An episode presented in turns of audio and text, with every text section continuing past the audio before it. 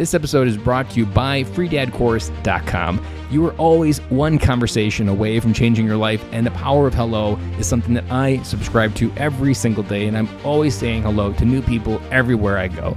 Increasing your opportunity, increasing your connection, and getting access to the solutions to the problems that you are facing, whether you're on active duty or just beginning your veteran transition or even transitioning out for 20 years on the other side of hello are the solutions that you're looking for. Again, head on over to freedadcourse.com, get your five episode audio course to create more connection, create more friendships, and get back to living the life that you're trying to design. We need to be more in the business of putting ourselves out of business. And we need to plant the seeds in them that can grow. If we know so much, if we're so smart, we better be giving it away. Dory 1, this is Fire Team Delta. Dad's coming home. Welcome to the Military Veteran Dad Podcast, where it is our mission to bring every dad home. I am your host, Ben Killoy. I'm a United States Marine veteran, husband, and a father. We will bring authentic conversations to inspire action in your life so we can close the gap between the dad you are today and the dad you want to be tomorrow. This is the Military Veteran Dad Podcast. Welcome back to episode 77 of Military Veteran Dad. Today's episode with Greg is going to be amazing. But first, I just want to brag on the weather. Up here in Wisconsin, it's still just amazing. I know I talked about it on Friday, but I want to talk about it again because I was outside this morning playing catch with my son. We went on a bike ride with my daughters. I am just really loving life outside. And guess what? At the time of this recording, it is a day after 75. I have made it to day 76 and it feels amazing to be at the end of this journey. It feels almost incredible to think that I've done it for 75 days. Because other than boot camp and the four year commitment in the military, that's probably the longest commitment that I've really done and completed. And so it just feels really freeing to be on the other side. If you want to know my top five takeaways of 75 Hard that I just completed, go check out last week's Fatherhood Friday because I dropped those five takeaways. But let's get started talking about this week's episode with Greg. So, Greg is a former Green Beret, and his story just rocks you to the core of what he's gone through. He's got a book called Conquer Everything, and he takes all of his battle hardened leadership and brings it and applies it in a way that businesses can understand it. He has a depth to way to understand things of how to just break things down and understand how you can deliver them in a nice, easy way. We had a great conversation. We talked about how he had to redefine himself and what that identity transition looked like because he because he was also leading his son. He was a single father leading his son, trying to figure out how to be his dad and all the things that go with being dad. At the same time, you're trying to redefine your identity. You're on the way of transitioning out of the army, ending your career, and trying to start a new one.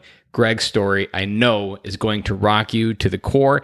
And I know it's going to help you come home because it helped me come home. And it just helps you understand the gift and the power of being dad. And I love his advice at the end of this episode, which is just be nice. That that's the, one of the best ways a dad can serve his kids and anyone else in his community is just show up and be dad.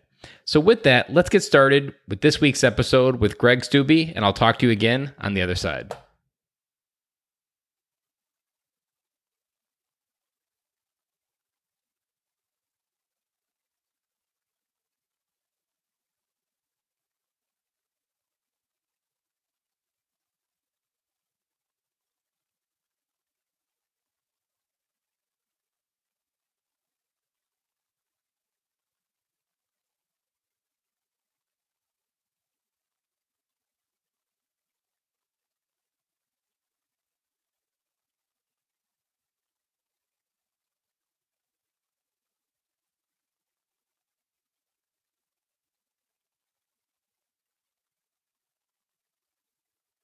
Welcome to the show, Greg.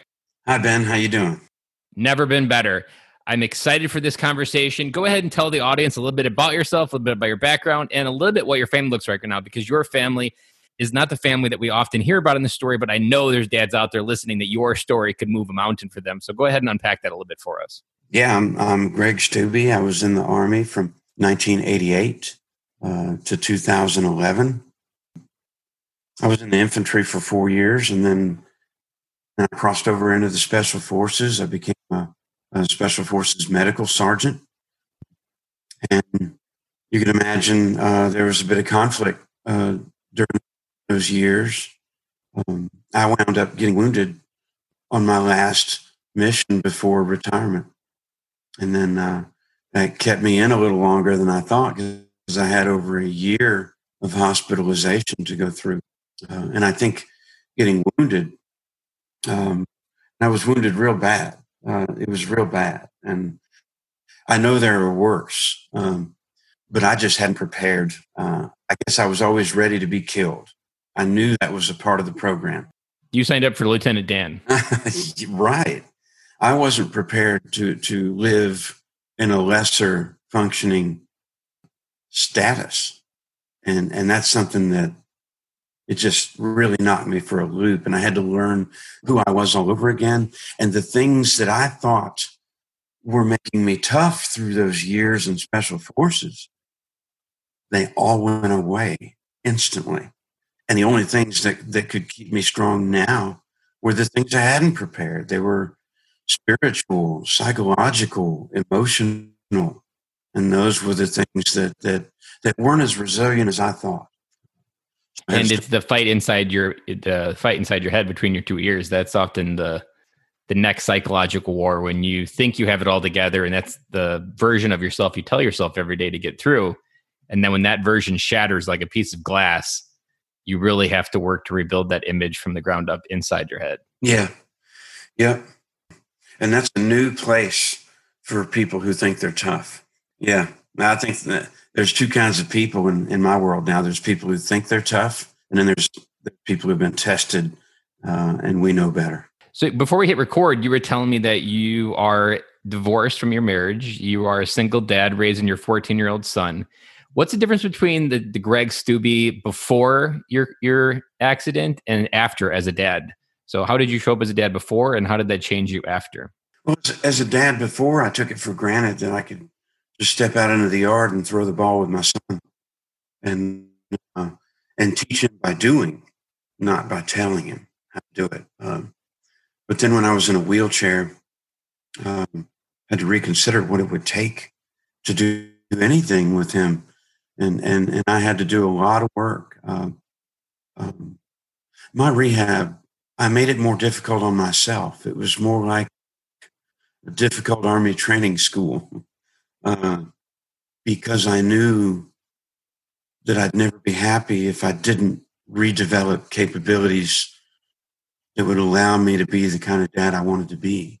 Uh, and I never got everything back, but I worked hard for that. When you think of retraining yourself to be the dad, you mentioned the word happy there. How would you have defined happy before? Happy before? You know, that's a funny question. Uh, what is happy? Uh, and to me, uneventful was happy. Um, you know, you're in special forces where like events happen that are always unplanned. Like the idea that happiness exists in uneventful world is almost like an oxymoron with what you set yourself up for when to feel happy with. I know, I know. And then, but a lot of us, you know, I'm guilty. I'm guilty of um, what we train for and what we go through, the things we do in other places. We cakewalk when we get back home, right? Uh, we can do that over there. The, all this stuff should be easy. And, and we really get angry inside when it's not easy, when it's not uneventful at home. And that is something to manage. So when you talk about that dichotomy there, I don't know if it's a dichotomy, but it's a it's a phenomenon where Yeah.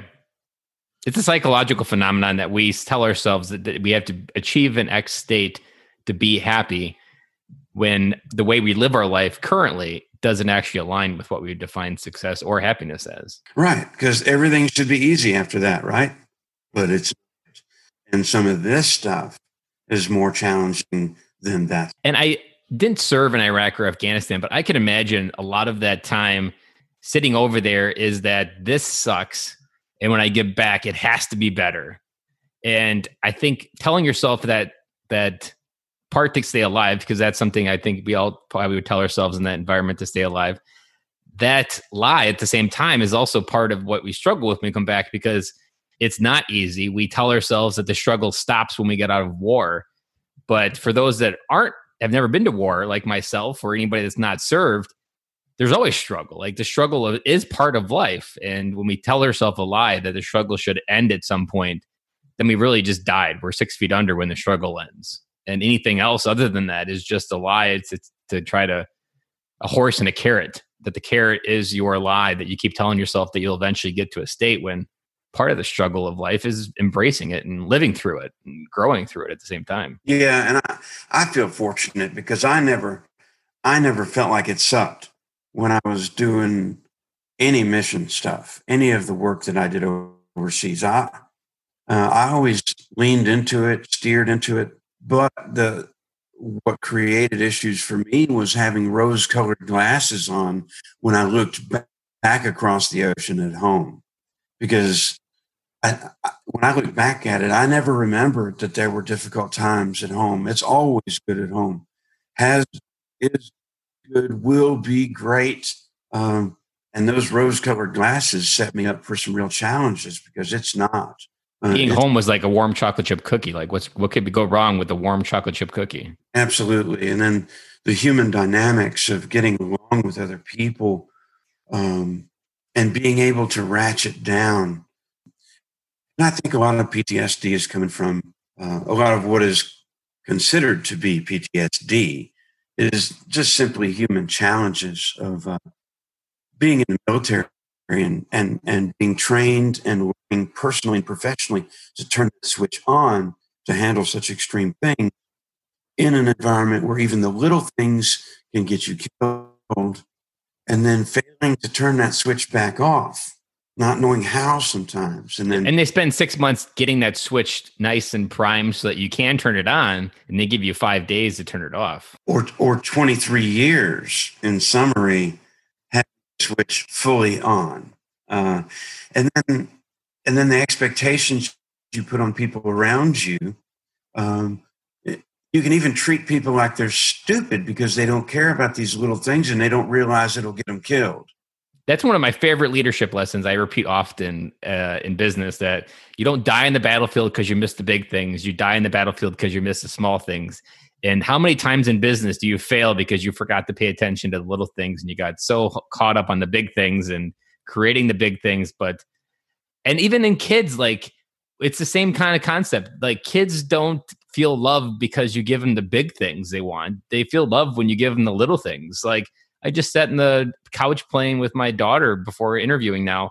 And it was just something simple and stupid, but to her, it was the world. Like it was something very little to me and that's really what made the biggest change in her life right and and so i find uh, with my behavior if i'm getting too meticulous about something for a given scenario and the people around me are like dude what's wrong with you uh, instead of acting like they're stupid and they don't know and and creating uh, more intensity than the situation calls for i just try to gently make them aware i've found it to be helpful because over there it was more serious. I know it may it may not be a showstopper, but it can make things go smoother if I pay attention to it now. And you're speaking to something like within the military, we all speak the same language and we all understand the same definitions of core terms.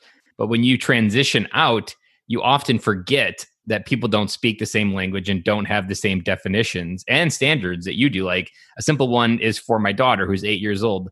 Like it was like maybe six months ago, I was listening to a Navy SEAL give this idea about communication and language and how they're trained to communicate and use the same language at the same time. And I was like, you know what? I don't think I've ever explained the word responsibility to my youngest or my oldest. Even though I tell her that she's not being responsible all the time, I've never clearly defined it and provided good examples. I just assume she has the same definition as me, but like, the fuck am I to say that she has the same definition? I'm 35 and she's eight. Like, it's just stupid for me to assume that. Like, we have different languages. And same thing for civilians. Like just because they don't know doesn't mean they can't understand if you help them understand the language that you're speaking. And to assume otherwise, is just ignorant almost. Right. And they're not required to know these things. And, and, and but sometimes we require them. Uh, pretty soon, we're right about everything and they're wrong about everything. And we can be right, but we can be alone and wind up alone for insisting on that. And and and I found um, becoming a single dad, sole custody situation, um, at an age where he kind of needed his mom. Uh, it was that age where he wanted mom because I was more of a disciplinary picture in his mind, and she was more of a comforting picture. Mm-hmm. She felt him, she let him feel safe. Right. And so the dynamics we're talking about in general about people, it really was tenfold um, a concentrated issue for me as a dad uh, to learn to turn that switch off some and not create expectations for him to possibly live up to. Let's maybe rewind for a second. So we're unpacking a lot here with your service, how you transition into being a dad, how you transitioned after the accident from going into a wheelchair. What was Greg looking for when he joined the army? Like, what was that desire that you wanted to achieve in your life when you put on the uniform? Because I can imagine part of that grew, and then part of that was part of the difficulty when you had to take it off and completely transform who you are. And it really started with your first transition when you put the uniform on. Okay.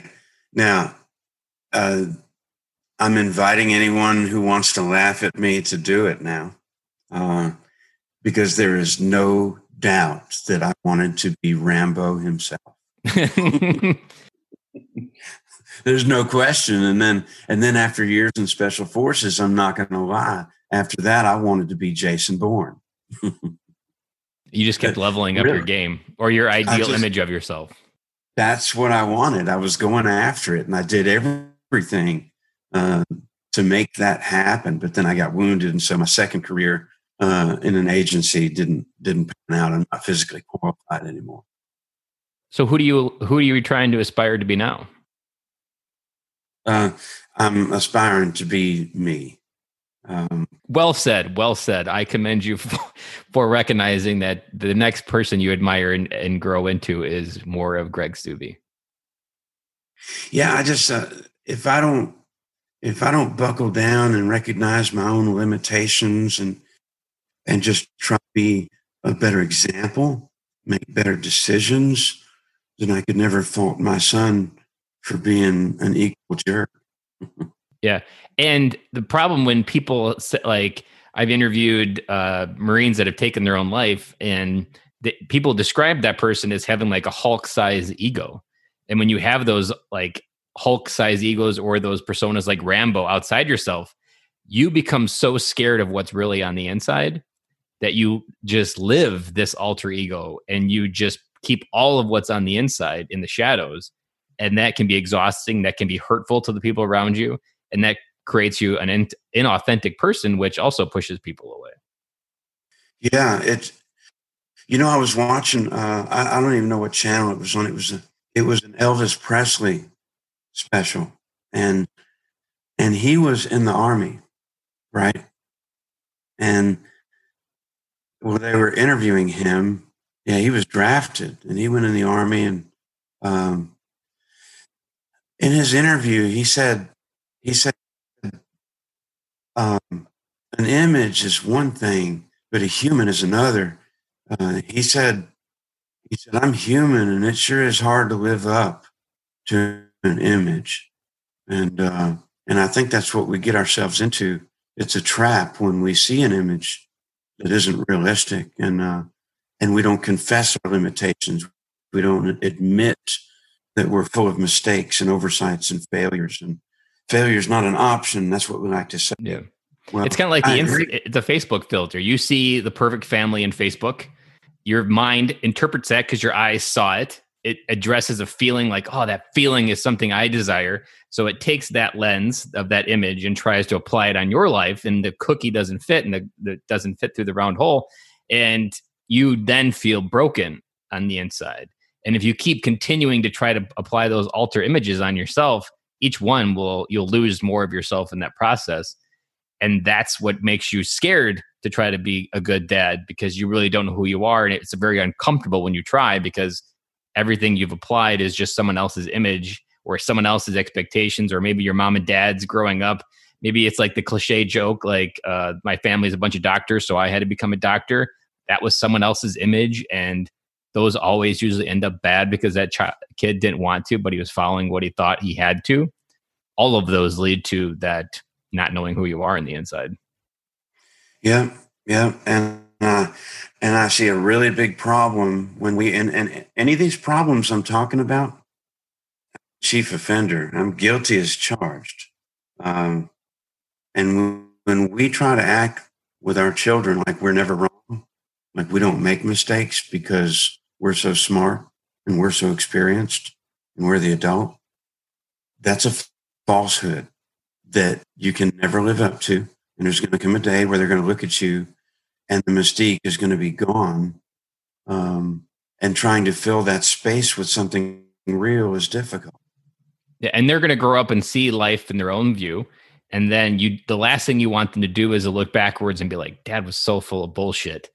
That that wasn't how it worked. That wasn't any of it, and he wasn't always right. And like admitting you're wrong. Like I apologize to my kids regularly if I yell or I upset them or if I upset myself or I don't handle it correctly, because that forgiveness and humanness of processing of forgiveness with them, I, I, have no idea how that transforms from a kid to an adult and makes them a better adult. But I I know that it's some cornerstone in a building. I have yet to see how it gets built, but I know that that's a cornerstone I want there. I, I, and I correlate parenting, good parenting, to good leadership. Uh, it's the humility of understanding I have this responsibility. Now I want to do well instead of approaching it from the perspective that I'm the one who knows. uh, yeah, self improvement. So let me ask you a question. I've like to always try to remind dads that life is continuing to happen for us, not to us, even though in the moment everything feels like this is pity me, poor me, that I'm feel sorry for myself. How do you think going into a wheelchair has given you a gift that you couldn't couldn't have gotten in any other way than going into a wheelchair? Like, what do you think is one of your your biggest takeaways from the view from sitting down all day? Uh, for me, uh, two questions had to be answered, or maybe three, or, or, a lot had to be answered. But primarily, number one, uh, was I a victim or was I simply a volunteer, uh, which disqualifies a person from being a victim? Um, if you volunteer the same set of circumstances that were happening to other people at the time, being wounded and killed, if they're the right thing to do when you raise your hand and swear in, they shouldn't cease to be the right thing to do just because it's you that's getting hurt now. Uh, two, two um, wounded warrior didn't know how to be that. I, I, could either be wounded or I could be a warrior, and I couldn't be both. And, and wounded, um, that should never be an acceptable identity for a human being. And it only evokes sympathy. And my dad told me where to find sympathy. It's in the dictionary between shit and syphilis. I love that. I've never heard that, but I'm never going to get it. and that was the only place I could ever get it for sure. Uh, so so then um, so then here it comes. This is I think this is the takeaway for me that I learned from being put in a wheelchair. Um, if I focused on my disabilities, there's never going to be any sunlight again. Um, but focusing on my capabilities, wow, the things I could do. I remember being in the hospital and a couple of my buddies came to visit me from Fort Bragg and and they had gone for a 10 mile run at lunch you know stupid people that kind of stuff. They come back in wearing the ranger panties and and singlets. They're like the boys of summer glistening with sweat. And they're just like laughing and joking coming down the hallway. I can't even see them yet but i know it's them. When they come around the corner they saw me in a wheelchair and they were physically elbowing each other. Shh, shh, shh. it's greg man it's greg. And i see in that moment, they couldn't be happy. They couldn't feel joy. They, they restricted themselves from joy in order to entertain my misery. And so, in that moment, if I allowed that sympathy to prevail or evoked further sympathy, then nobody could be happy. Yeah, you know? it, it, I can, I can, I've never really thought of it like that, but it's, I can see it being a way where you pull people down to your level instead of rising up to theirs and rising even above it or ri- helping them rise to a new level even though you're from a different view. Yeah. So for me um we can i guess it's a glass half full versus half empty. Um, but for me that day i'm like no guys be happy. Just because i can't run right now doesn't mean anything that that was the first day that i could get myself from the bed to the wheelchair by myself. That meant I could get my own popsicle. it was great. It was great. And so these victories we have every day, if we can look at the bright side, count our blessings. Yes, things are going to be wrong. It's how we manage them that makes the difference. And that's with fear uh, and anything else that can be a detractor in our lives. So, how, how many years have you been in a wheelchair? Oh, I'm not in one now. Okay. How long were you? How long has it been since the accident? Uh, that was that was a decade ago. Decade ago. So as you look to be when you stepped into being a dad, as you look to teach him lessons on your own, what's a lesson that you were able to teach him because you went through tragedy? Uh, um, yeah, I, not taking things for granted um, always prepare for worst case, not best case. Uh, that's whether you're going to a picnic or to war. Um, being prepared is a Boy Scout principle, but it works so well uh, in our lives. Be prepared for the worst. Those, it's those considerations uh, that we make that allow for success when things change and when they go wrong. Mm-hmm. Otherwise, you're just in a panic and it requires help that may not be available.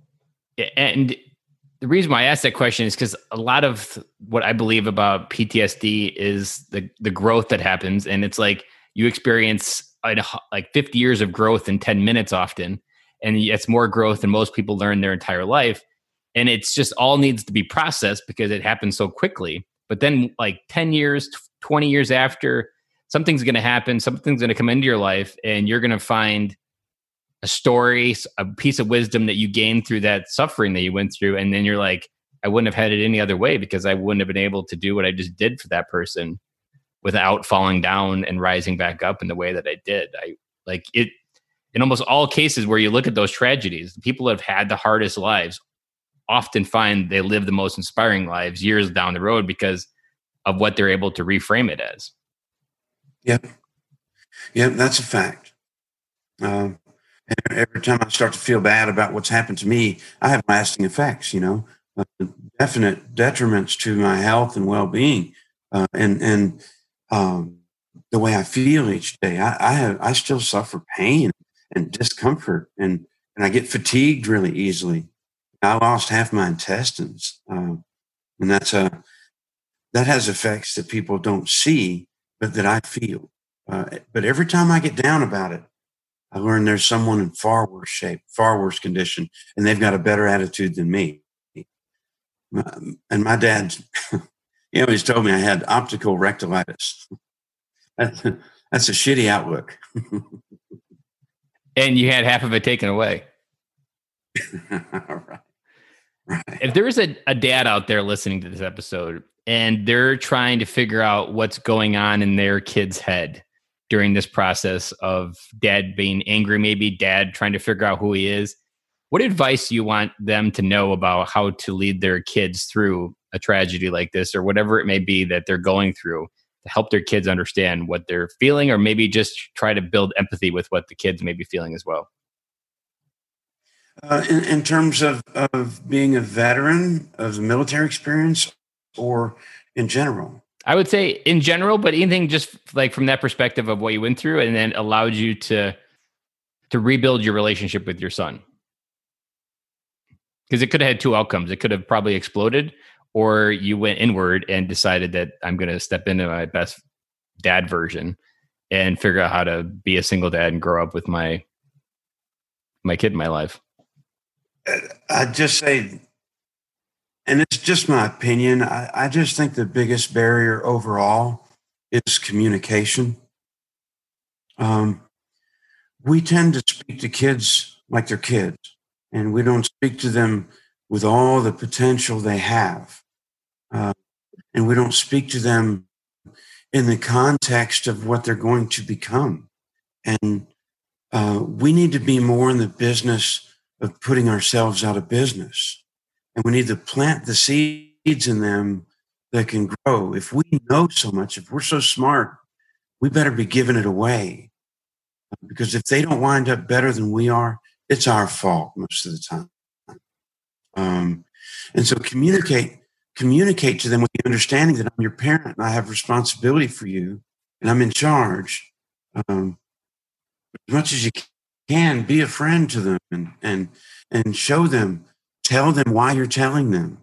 Because I, I want you to be better than me. I don't want you to make the same mistakes. Explain the decisions you're making to them. Explain the reasons you do what you do. And we don't take time to do that because we're too busy. But all they have is what we give them. Mm-hmm.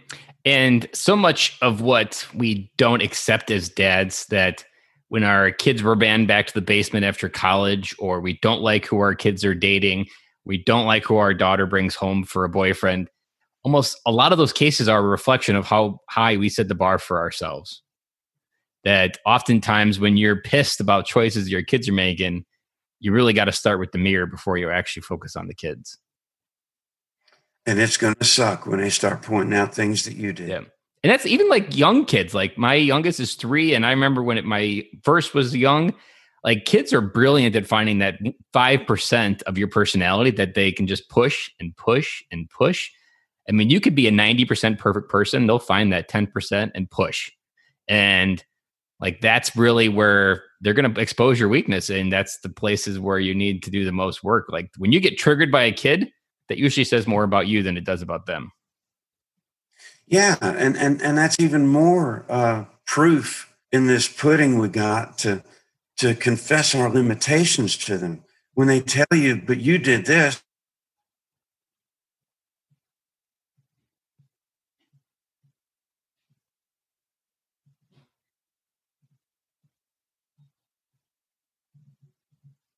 I'm not perfect and I have a 10 life and at work. So I have to manage that. And I want you to also. Mm-hmm. So let's pivot a little bit here. You speak on leadership, team dynamics, and resilience. Go ahead and unpack a little bit some of your favorite gems that you've taken from your military experience and you've brought into your speaking and what you try to help gift with people and words and feelings and help people empower their life forward. Hug a turd. Hug a turd. Um, the the one we think we can't stand is probably going to be the one that saves our butt in a crisis. And then all of a sudden, when something in it for us, when they save us, we're going to love them then. And we'll realize that there was greatness in them the whole time, but we never built a bridge. We never accepted. We stand in judgment of all others in negative light while we see ourselves as near near perfect. And uh, it's the person you think you don't like that will probably save you. So let's be a better team uh, by accepting that there's greatness in everybody. You spoke to something there that was really near and dear to my heart, and one of my very first leadership kind of like uh, light bulbs. So in the Marine Corps, I had the opportunity to be a platoon sergeant for about three months, and I remember there was a lot of Marines, and I'm sure the same thing happens in the Army, where you just give up on certain soldiers and Marines, and they just get classified as bad eggs and they get picked on, they get made fun of, and they usually get uh, more attention in a negative way.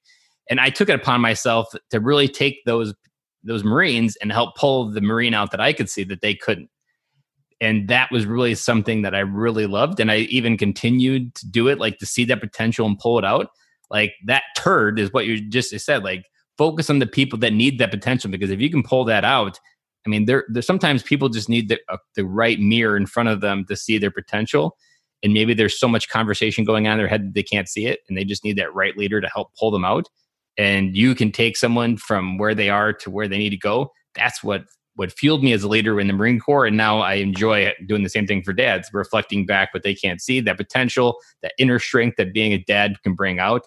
it's the same thing that just because you feel like a turd doesn't mean you're going to be a turd forever and you you can be someone else.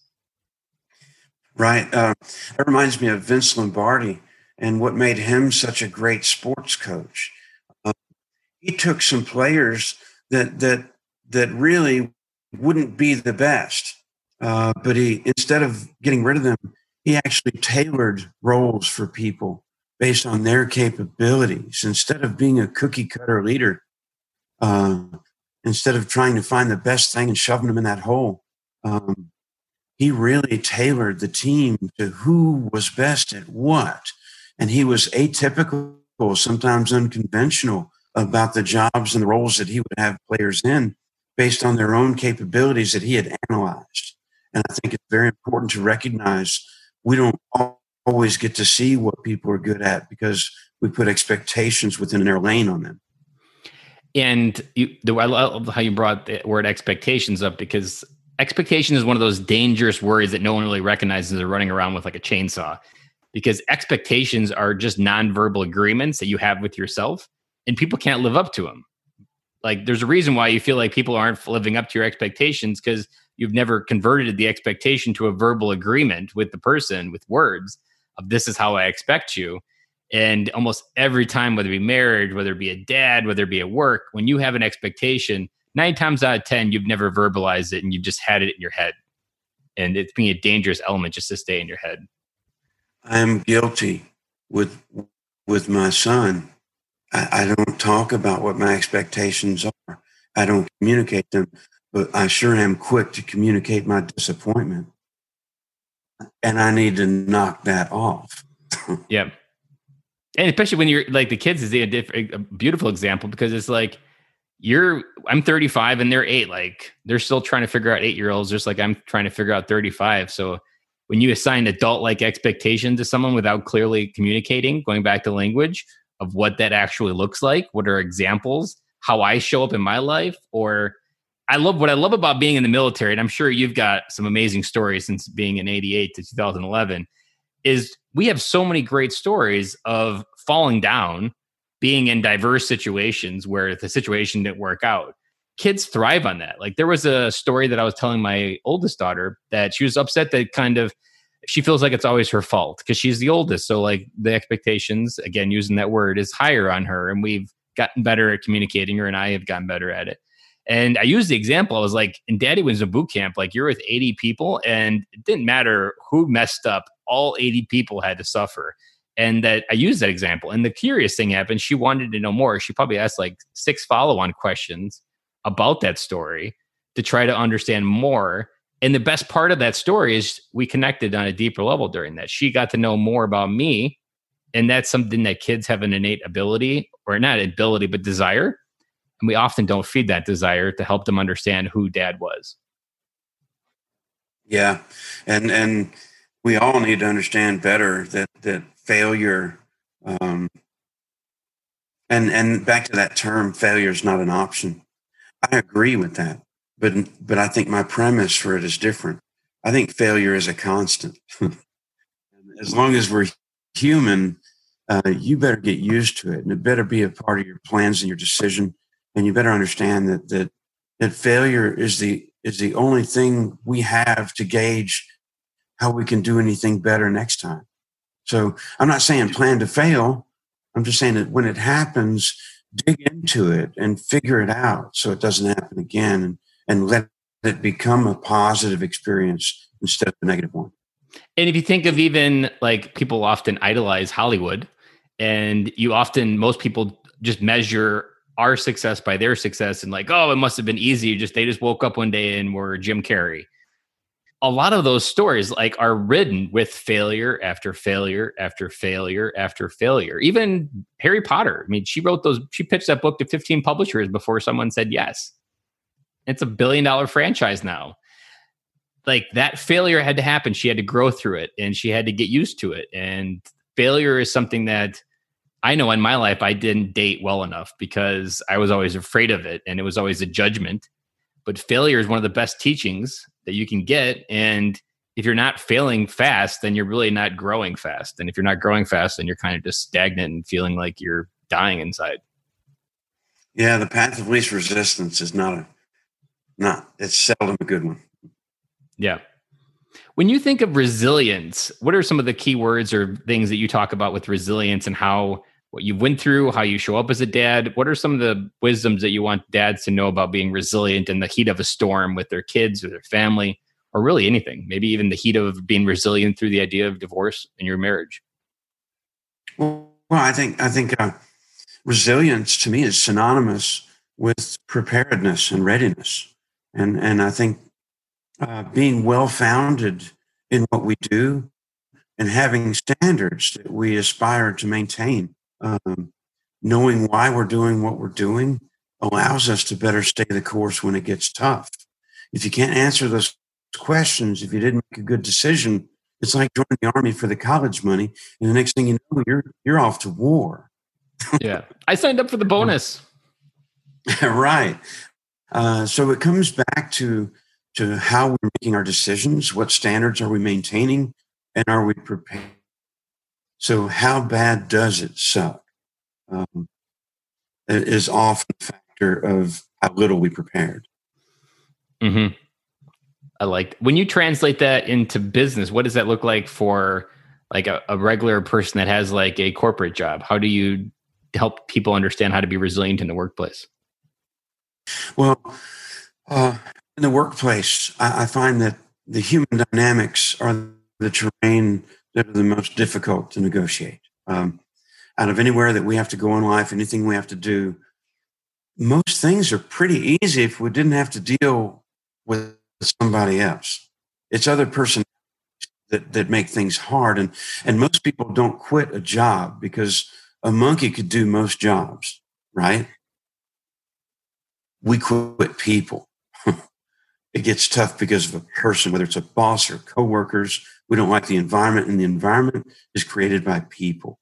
Um, so honestly, learning to negotiate that terrain better, um, learn to see a better collective value in your team, uh, learn to see better value in each person uh, have the awareness that that the reasons you don't understand another person is because you really haven't had an opportunity to build that bridge yet. You haven't had enough access and placement in their life to understand why they are the way they are. But people are different than us. It, it comes in, it's just like diversity. Uh, I don't want to build a team um, with birds of a feather, people that are just like me, because what I know is small. What I don't know is infinite. I need people that help me prepare, plan, and deal with dynamic changes and problems, solutions that I can't come up with. And that's why I say it's going to be someone different than you that saves your butt because you don't know what you don't know. Yeah, and you're also speaking to just the idea that those those people that you think you don't need are actually the vehicles to help you get what you do need and what we don't often honor enough even in a meeting like even a corporate meeting like you can sometimes feel the tension in a meeting and you can cut it with a knife. But often that tension is there because people aren't leading with empathy they're leading with agendas. And those agendas can't build empathy. But empathy is one of those things that i'll never forget this that uh, george bush once said some advice that he always kept in the back of his head when he was dealing with iran as president and he said, I always sit at the table and I'm always consciously figuring out why the other person's sitting there before I ever even worry about what I want from this meeting or agenda or this compromise. I'm always trying to figure out what does that person's worldview look like because you have to treat it as they believe that what they're doing is 100% normal. Like that's the assumption you always have to lead with. It's not a matter of right and wrong. You assume that they believe they're acting as normal, and you've got to understand their worldview of why they see it that way maybe it's childhood maybe it's an issue at home whatever it may be. That's how you can build empathy and that's how you can build that teamwork that allows you to to build that framework to create an organization that can move what you need to get done. Right and and and we may never fully gain that comprehension or that understanding of all the people we're dealing with uh, but we have to believe in the best and and if you can't personally build that bridge then professionally understand that you're all there to accomplish the same thing. Uh, and, and that getting along, cooperating, communicating is good.